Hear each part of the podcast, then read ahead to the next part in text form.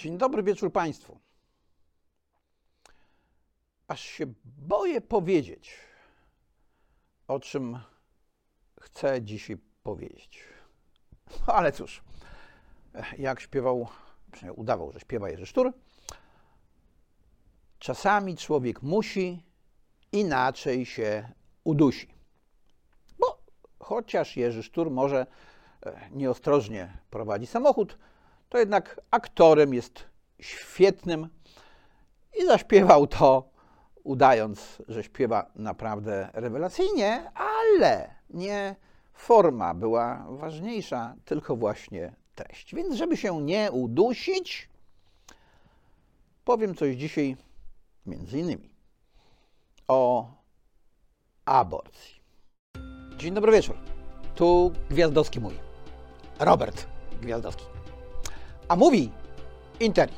Zapraszam do swojego podcastu. No, nie będę ukrywał, że sprowokowała mnie do tego reakcja obrońców demokracji i praworządności na propozycję Kośniaka i Hołowni przeprowadzenia referendum w tej sprawie. No bo wiecie, demokracja demokracją, ale z tym referendum, żeby tak ludzie decydowali, to nie przesadzajmy. Przecież mają swoich przedstawicieli z listy stworzonej przez Donalda Tuska. Kłopot polega tylko i wyłącznie na tym, że prawdopodobnie w drodze referendum łatwiej by było zmienić obowiązujące przepisy je jeszcze bardziej, nie powiem zliberalizować, ale ułatwić dokonywanie aborcji niż w parlamencie. No bo trudno mi sobie wyobrazić, że Kosiniak z Hołownią na swoich listach wyborczych umieszczą tylko zwolenników aborcji, tak jak to zapowiadał Donald Tusk za swoimi listami. Mało tego, jak nawet Platformie i Lewicy starczyłoby głosów do wprowadzenia aborcji w Sejmie, to jest jeszcze Trybunał Konstytucyjny. No bo weto prezydenta odłóżmy. Prezydent przestanie być prezydentem wcześniej niż Trybunał Konstytucyjny przestanie być Trybunałem Konstytucyjnym. Aczkolwiek nie wiadomo, bo Donald Tusk zapowiedział też, e, że z tego Trybunału tu wywalą wszystkich. Wszyscy won, tak praworządnie. Bo co prawda wcześniej Trybunał Konstytucyjny zakwestionował trzech, ale teraz kwestionujemy wszystkich, bo tych pozostałych dwunastu orzekało z tamtymi trzema, więc wszyscy won. No dobra, to za bardzo praworządne i zgodne z konstytucją nie będzie, ale PiS dał pretekst, więc sobie wyobraźmy, że wywalimy tych wszystkich sędziów Trybunału Konstytucyjnego i powołamy nowych. No i co? I tak, jak na listy Platformy Obywatelskiej do Trybunału Konstytucyjnego, będziemy sprawdzać, kto jest za aborcją, a kto przeciw. I warunkiem zostania sędzią Trybunału Konstytucyjnego będzie to, że jest się za aborcją. Ciekawa sprawa z konstytucyjnego punktu widzenia, ale o wiele bardziej ciekawa jest sprawa referendum jako instytucji państwa demokratycznego. Ja jestem generalnie fanem Szwajcarii. Ja bym się miał gdzieś w Europie wyprowadzać, to pewnie do Szwajcarii, chociaż wolę u nas. Mimo wszystko wolę u nas, bo ci Szwajcarzy są tacy zimni, skostniali, mało empatyzujący, choć Szwajcaria jest piękna. Okazuje się, że rozwiązywanie pewnych problemów w drodze referendum to nie jest dobry pomysł. Argument jest bardzo ciekawy. No bo jak referendum, skoro e, to jest sprawa kobiet, a w referendum będą decydowali faceci. No dobra, ale w Sejmie też jest większy facetów. No to jak oni mają w tym Sejmie zdecydować? skoro oni są przedstawicielami tej większości, która ich tam niby wybrała? Demokracja przedstawicielska, generalnie rzecz biorąc, to nie jest dobre rozwiązanie. Referenda są dużo lepszym rozwiązaniem. Ale wracając do meritum, co w tym referendum miałoby zostać rozstrzygnięte? Ja nie wiem, czy ja jestem zwolennikiem przeprowadzenia referendum, bo to zależy od tego, jakie by były pytania. No bo jest takie powiedzenie, że nie ma głupich pytań, ale odpowiedzi głupie to bywają. Tylko, że nie dotyczy to pytań, na które odpowiedzi są zero-jedynkowe. Tak lub nie. Wtedy pytania mogą być głupie.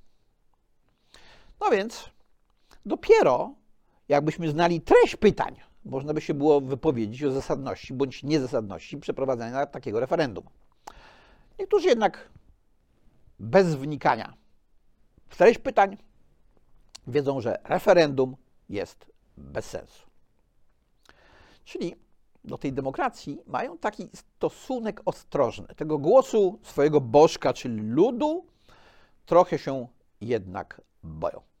No i mają rację, generalnie rzecz biorąc, jak popatrzymy na historię i filozofię, i historię filozofii. Bo przecież taki Sokrates został osądzony i skazany w dość demokratyczny sposób. No oczywiście można powiedzieć, dobra, w Atenach było niewolnictwo, więc co to za demokracja, to garstka ludzi rozstrzygała. Kłopot polega jednak na tym, że to była ta większość i my wcale nie wiemy, jaki wyrok wydaliby niewolnicy, oceniając Sokratesa, gdyby mieli oni decydować. Bo przecież Sokrates mówił tym wszystkim ludziom, większość jest głupia.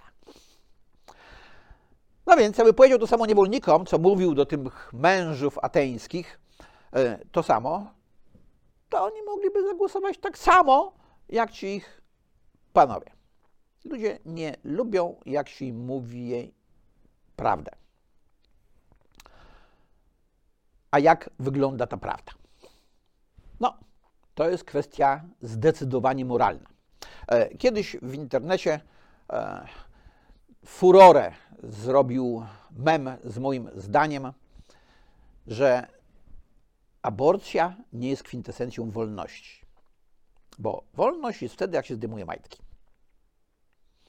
Ale, ale, jak nie było wolności przy zdejmowaniu majtek, to ona musi być później.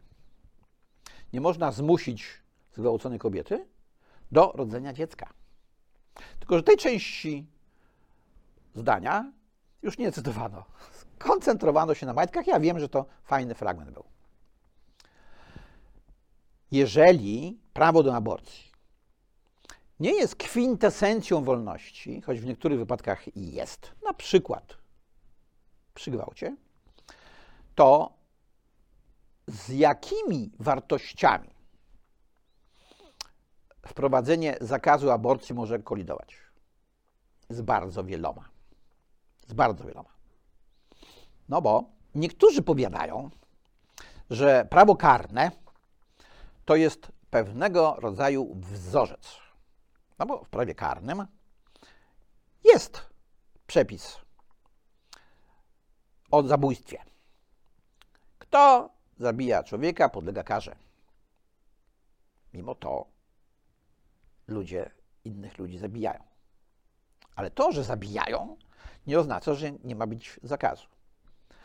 I z tego powodu twierdzą niektórzy, że to, że kobiety będą dokonywały aborcji, nie może być powodem, dla którego nie będzie zakazu aborcji w prawie karnym. Nie do końca. Nie do końca, proszę Państwa, z bardzo prostej przyczyny. Takiej mianowicie, że jak jest zakaz zabijania, to żeby w drodze prewencyjnej utrudnić ludziom zabijanie albo ułatwić wykrywanie zabójców, nie możemy nikomu przyczepić do szyi kamerki, która będzie pokazywała, co on robi, czy czasami kogoś nie zabije. A zwolennicy zakazu aborcji tak chcą właśnie zrobić z kobietami. Nie da się skutecznie prowadzić zakazu aborcji w państwie, w którym nie ma takiego miejsca, z którego byłoby dalej niż 400 kilometrów do najbliższej kliniki aborcyjnej, w której mówią po polsku. Gdy Trybunał Konstytucyjny wydał ostatni swój wyrok w tej sprawie, tego samego dnia pojawiły się w internecie ogłoszenia z klinik z Czech, ze Słowacji, z Niemiec i z Litwy. Jesteśmy czynni w najbliższą niedzielę. No właśnie. Żeby uniemożliwić dokonywanie aborcji, trzeba by było na granicach postawić jakieś posterunki zamiast celnych ginekologiczne. A niestety rządzący się do tego zaczynają powoli posuwać. Na przykład e, dokonując zajęcia dokumentacji medycznej w gabinecie ginekologicznym. Przepisy, które to umożliwiają, są ewidentnie sprzeczne z konstytucją. No ale Trybunał Konstytucyjny w dzisiejszym składzie tego nie orzeknie. Więc może wystarczy zmienić te przepisy zwykłą większością głosów. Nikt nie powinien protestować. Znaczy, nie, będą protestowali e, przeciwnicy aborcji. Tylko, że jak nie będą mieli większości, to można te przepisy zmienić. A dopóki mają oni większość i ich nie można zmienić, to z całą pewnością można wykorzystywać sądownictwo europejskie. Ja co prawda mam spore zastrzeżenia do wielu wyroków Trybunałów e, Europejskich w sprawie na przykład Frankowiczów, w sprawie e, elektrowni w Turowie, w sprawie e, Trybunału Konstytucyjnego, albo inaczej sędziów Trybunału Konstytucyjnego. Niemniej jednak są pewne obszary, w których z orzecznictwa Trybunałów Europejskich można korzystać dla obrony praworządności właśnie. Na przykład w wielu sprawach podatkowych. Rzeczywiście Europejski Trybunał Praw Człowieka, nie mówiąc już o TSUE, orzekały wielokrotnie w sprawach podatkowych na korzyść polskich podatników, w odróżnieniu od polskiego Naczelnego Sądu Administracyjnego. To samo można osiągnąć w kwestiach dotyczących aborcji. Nie można wszystkim kobietom zabrać paszportu i zmuszać do poddania się badaniu przed wyjazdem, żeby sprawdzić po, wyjeździe, po przyjeździe, czy ona czasami nie dokonała za granicą aborcji. Dlatego przepisy, które mają aborcję uniemożliwić, są absolutnie sprzeczne z prawami człowieka. Już pomijam konstytucję z naturalnymi prawami człowieka. Taka kontrola jest za daleko posunięta. To tak, jakbyśmy uznali, że w celu zapobieżenia gwałtom należy facetów poddać no, przynajmniej e, chemicznej kastracji. Dlaczego zawiesiłem głos? Bo kiedyś był taki pomysł. Rzucił tym pomysłem Donald Tusk. Mianowicie zaproponował, żeby kastracji poddawiać pedofilów. Potem wyjaśnił, że chodziło oczywiście o chemiczną kastrację. Ja jestem jak najbardziej za.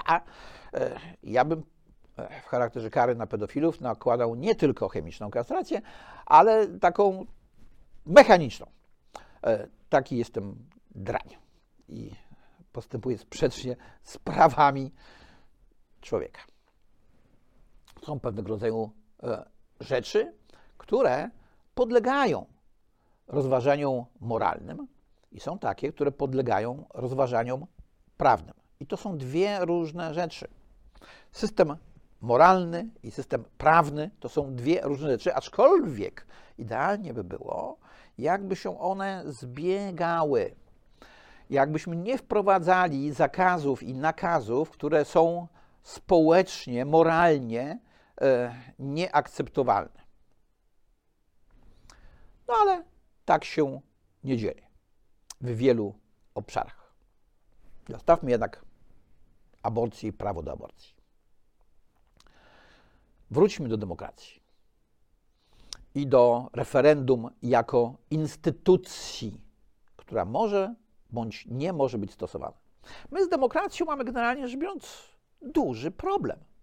Już kilkakrotnie o tym mówiłem, że nasz system konstytucyjny jest antydemokratyczny. No bo w tej konstytucji, w której jest napisane w artykule drugim, że Polska jest, Rzeczpospolita Polska jest demokratycznym państwem prawnym urzeczywistniającym zasady sprawiedliwości społecznej, są takie przepisy, które nie wykluczają tego, co się w Polsce dzisiaj dzieje, co z e, praworządnością, państwem prawnym nie ma nic wspólnego. A czy ma z demokracją? No, niby PiS ma większość w Sejmie. Tylko ma większość głosów, bo ma większość mandatów, choć nie miał bezwzględnej większości głosów wyborców. Ale konstytucję mamy tak skonstruowaną, że mamy demokrację przedstawicielską opartą o wybory proporcjonalne. Tu oczywiście możemy dokonać pewnej falandyzacji tego przypisu, gdybyśmy chcieli. E, dlaczego mogę dokonywać falandyzacji? No, profesor Falandys był kiedyś moim wspólnikiem. E, I jakbyśmy tak pofalandyzowali, to możemy powiedzieć, że proporcja polega na tym, że taka sama ilość posłów przypada na proporcjonalną ilość wyborców. Może być jeden. Tylko, że zwolennikom polskiej demokracji i praworządności JOWY, czyli jednomandatowe okręgi wyborcze, bardzo przeszkadzają. To jest ponoć zły system. Dobra. E, ja uważam, że e, to jest zły system, ale lepszego nikt nie wymyślił, bo wybory proporcjonalne, zwłaszcza przy stosowaniu metody Donta, zwłaszcza przy progu wyborczym, który odcina możliwość dostania się do Sejmu tym, którzy nie uzyskali odpowiedniego poziomu poparcia, jest absolutnie gorszym rozwiązaniem niż jowe. No, jak mówił Churchill, demokracja to taki ustrój, e, który jest zły generalnie, tylko że nikt lepszego nie wymyślił. No i tak samo jest z dziewami, ale dostawmy jowy. No bo okazuje się, że demokracja bezpośrednia, czyli referenda, to też jest złe rozwiązanie. Czyli tak naprawdę nasi demokraci wcale nie są demokratami. Ja im się nie dziwię. Ja do demokracji mam też taki stosunek platoński. E, sokratejski bym powiedział. Notabene, nie wiem czy Państwo wiecie, że na konwencji konstytucyjnej, gdy uchwalano konstytucję Stanów Zjednoczonych, e, a wcześniej, gdy pracowano nad deklaracją niepodległości, to ojcowie założyciele powoływali się najczęściej na doświadczenia i idee z republikańskiego Rzymu, a nie z demokracji ateńskiej. Przypadek? Czy może jednak nie? No, ja twierdzę, że nie, bo oni powoływali się między innymi na Johna Locke'a. A John Locke, demokratą w tym współczesnym tego słowa znaczeniu, raczej nie był, nawet na pewno. Jeżeli jednak ktoś mówi, że jest demokratą, że jest zwolennikiem demokracji, że on broni demokracji, no to na miły Bóg. E, albo jest to demokracja, albo jej nie ma. Jeżeli oby są złe, to na pewno jest bardzo demokratyczny mechanizm w postaci referendów. Naprawdę kompletnie nie zrozumiałem, skąd ten wściekły atak niektórych na pomysł Kośniaka i Hołowni zrobienia referendum w sprawie aborcji. Ta aborcja wiąże nam się jeszcze z jednym. mianowicie z religią. No bo sytuacja w polskim kościele jest taka, jaka jest, koń jaki jest, każdy widzi. Każdy widzi, jaki jest. Jeden biskup, drugi biskup, jeden ojciec, drugi ojciec. Tylko proszę pamiętać, że generalnie rzecz biorąc, my tutaj sobie mówimy o y, konkretnych księdzach w konkretnych kościołach. Natomiast gdy mówimy o religii, to my nawet nie mówimy o religii katolickiej. My nawet nie mówimy o religii chrześcijańskiej. My tak generalnie mówimy o religii. Albo mówimy wręcz o opatrzności jako takiej. No i jak nawiązać do demokracji? No prosto. E, w 2012 roku w badaniach Galupa, no to prawda 10 lat temu, ponad e, wyszło w badaniach przeprowadzonych na 52 tysiącach ludzi z 57 państw na pięciu kontynentach wyszło, że 59% to osoby religijne. Większość ludzi na świecie jest religijna. No ale oczywiście to nie są katolicy, bo oni wierzą w różnych bogów, ale jednak wierzą. Co ciekawe, poglądy ateistyczne zadeklarowało tylko 13% badanych. Najwięcej ich było w Azji, w Chinach i w Japonii. W Europie było mniej więcej tak jak średnia na całym świecie. 14% ateistów. Dlaczego to jest ciekawe? No to jest ciekawe z demokratycznego punktu widzenia. E, skoro rządzi większość, a ta większość jest religijna, to coś to może oznaczać. Ale dobra, zostawmy demokrację w kontekście religijności. Zajmijmy się czymś ciekawszym. Mianowicie neurologicznymi konsekwencjami religijności. Bo okazuje się, proszę Państwa, że pod pewnymi względami rację miał Karol Marx. Tam Marx napisał, że religia to opium dla ludu. I okazuje się, że tak jest. Ale wcale nie w negatywnym sensie, jak chciał Marx, tylko trochę w takim pozytywnym.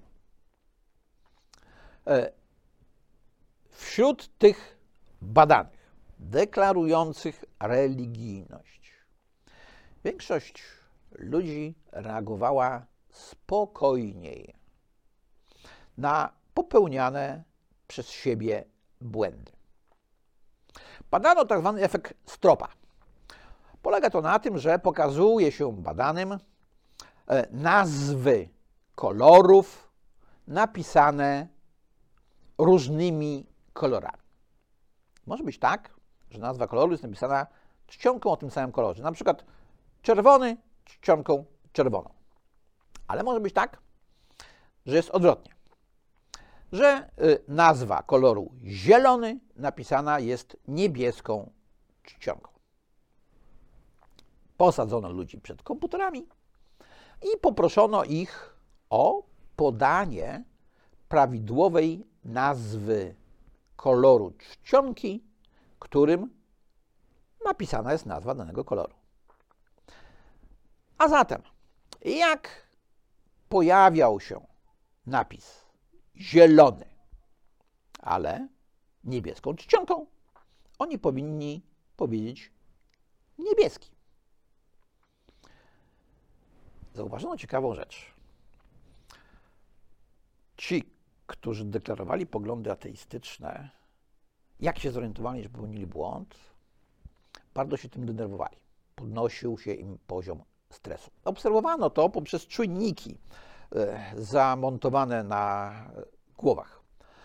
Silniej pracowała im przyśrodkowa część zakrętu obręczy, która mieści się w korze przedczołowej. Właśnie tam gdzie kumulują się różnego rodzaju stresy. Natomiast, proszę Państwa, zajrzyjcie sobie do jakiejkolwiek encyklopedii, e, no bo do lekarza nikt nie pójdzie, ale jak pójdzie, to lekarz to potwierdzi. E, Jak chcecie się odchudzić, macie się nie stresować. Jak jesteście chorzy, macie się nie stresować. Cokolwiek chcecie zrobić, czy to macie cukrzycę, czy to macie nadciśnienie, macie się nie stresować. I okazuje się, że osoby deklarujące religijność stresują się znacznie mniej od ateistów. Więc jak chcecie schudnąć albo obniżyć ciśnienie, e, to może trzeba zacząć wierzyć w jakiegoś tam Pana Boga. W jakiegoś tam, podkreślam. Relacje między demokracją a religijnością są więc różnego rodzaju. Oczywiście. My mamy w naszej historii powody, żeby Kościoła nie lubić, nawet tego naszego katolickiego. No bo targowica, no bo pedofilia, no dużo jest takich powodów. E, tylko jak spojrzymy na naszą historię, to się może okazać, że bez tego kościoła to ona by się potoczyła zupełnie inaczej. Więc są tak zwane plusy dodatnie i plusy ujemne z tego, że dominującą religią od czasu Mieszka I stała się Polsce religia katolicka. Bez względu na to, że jakiś biskup zapisał się do Targowicy, a jakiś inny biskup jest pedofilem. Jednak to właśnie te aspekty są najbardziej emocjonalnie traktowane. Przez wszystkich. Przez wszystkich. Nie tylko przez ateistów, którzy się stresują na sam dźwięk słowa religia, ale i przez tych, którzy deklarują, że są religijni. Co oznacza, że oni też się stresują. To widać po ich publicznych wypowiedziach. Tam aż kipi ze stresu. A co to oznacza?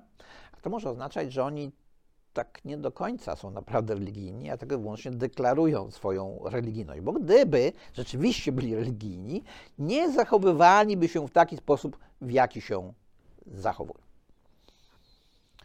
A teraz wracając do tego, od czego wyszedłem, czyli od pomysłu Kosiniaka i Hołowni na zrobienie referendum w sprawie aborcji. To jest tak jak z demokracją i tak jak z Jowami. To jest generalnie zły pomysł. A nie, nie ma lepszego, żebyśmy się w końcu raz na zawsze wyrwali z dyskusji na ten temat. Bo tak to już jest, że to znowu potwierdzają badania neurobiologiczne, że ludzie się przywiązują do swoich wyborów, lubią mieć poczucie, że to oni decydowali i co więcej. E, nawet ci, którzy mieli inne zdanie,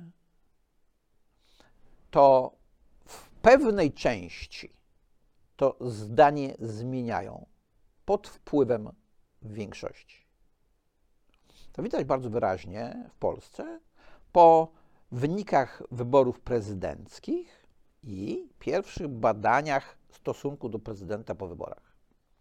No bo przecież przez pierwszy miesiąc prezydent jeszcze nic nie zdążył w zasadzie zrobić, a bardzo często jest tak, że poparcie społeczne po tym miesiącu ma wyższe niż miał w dniu wyborów. Czemuż to? No właśnie temu. Ludzie traktują to jako swój własny wybór, nawet jeżeli w nim nie uczestniczyli, e, albo nawet jak byli innego zdania. Tak działa nasza kora przedczołowa. To wszystko na dzisiaj. Bardzo Państwu dziękuję i zapraszam za tydzień. Nie zanosi się aktualnie, żeby było coś równie kontrowersyjnego jak kwestia referendum aborcyjnego. No ale wiadomo, co nasi politycy wymyślą. Do usłyszenia i do zobaczenia. Na dziś to już by było na tyle. Dziękuję bardzo i zapraszam na następny odcinek.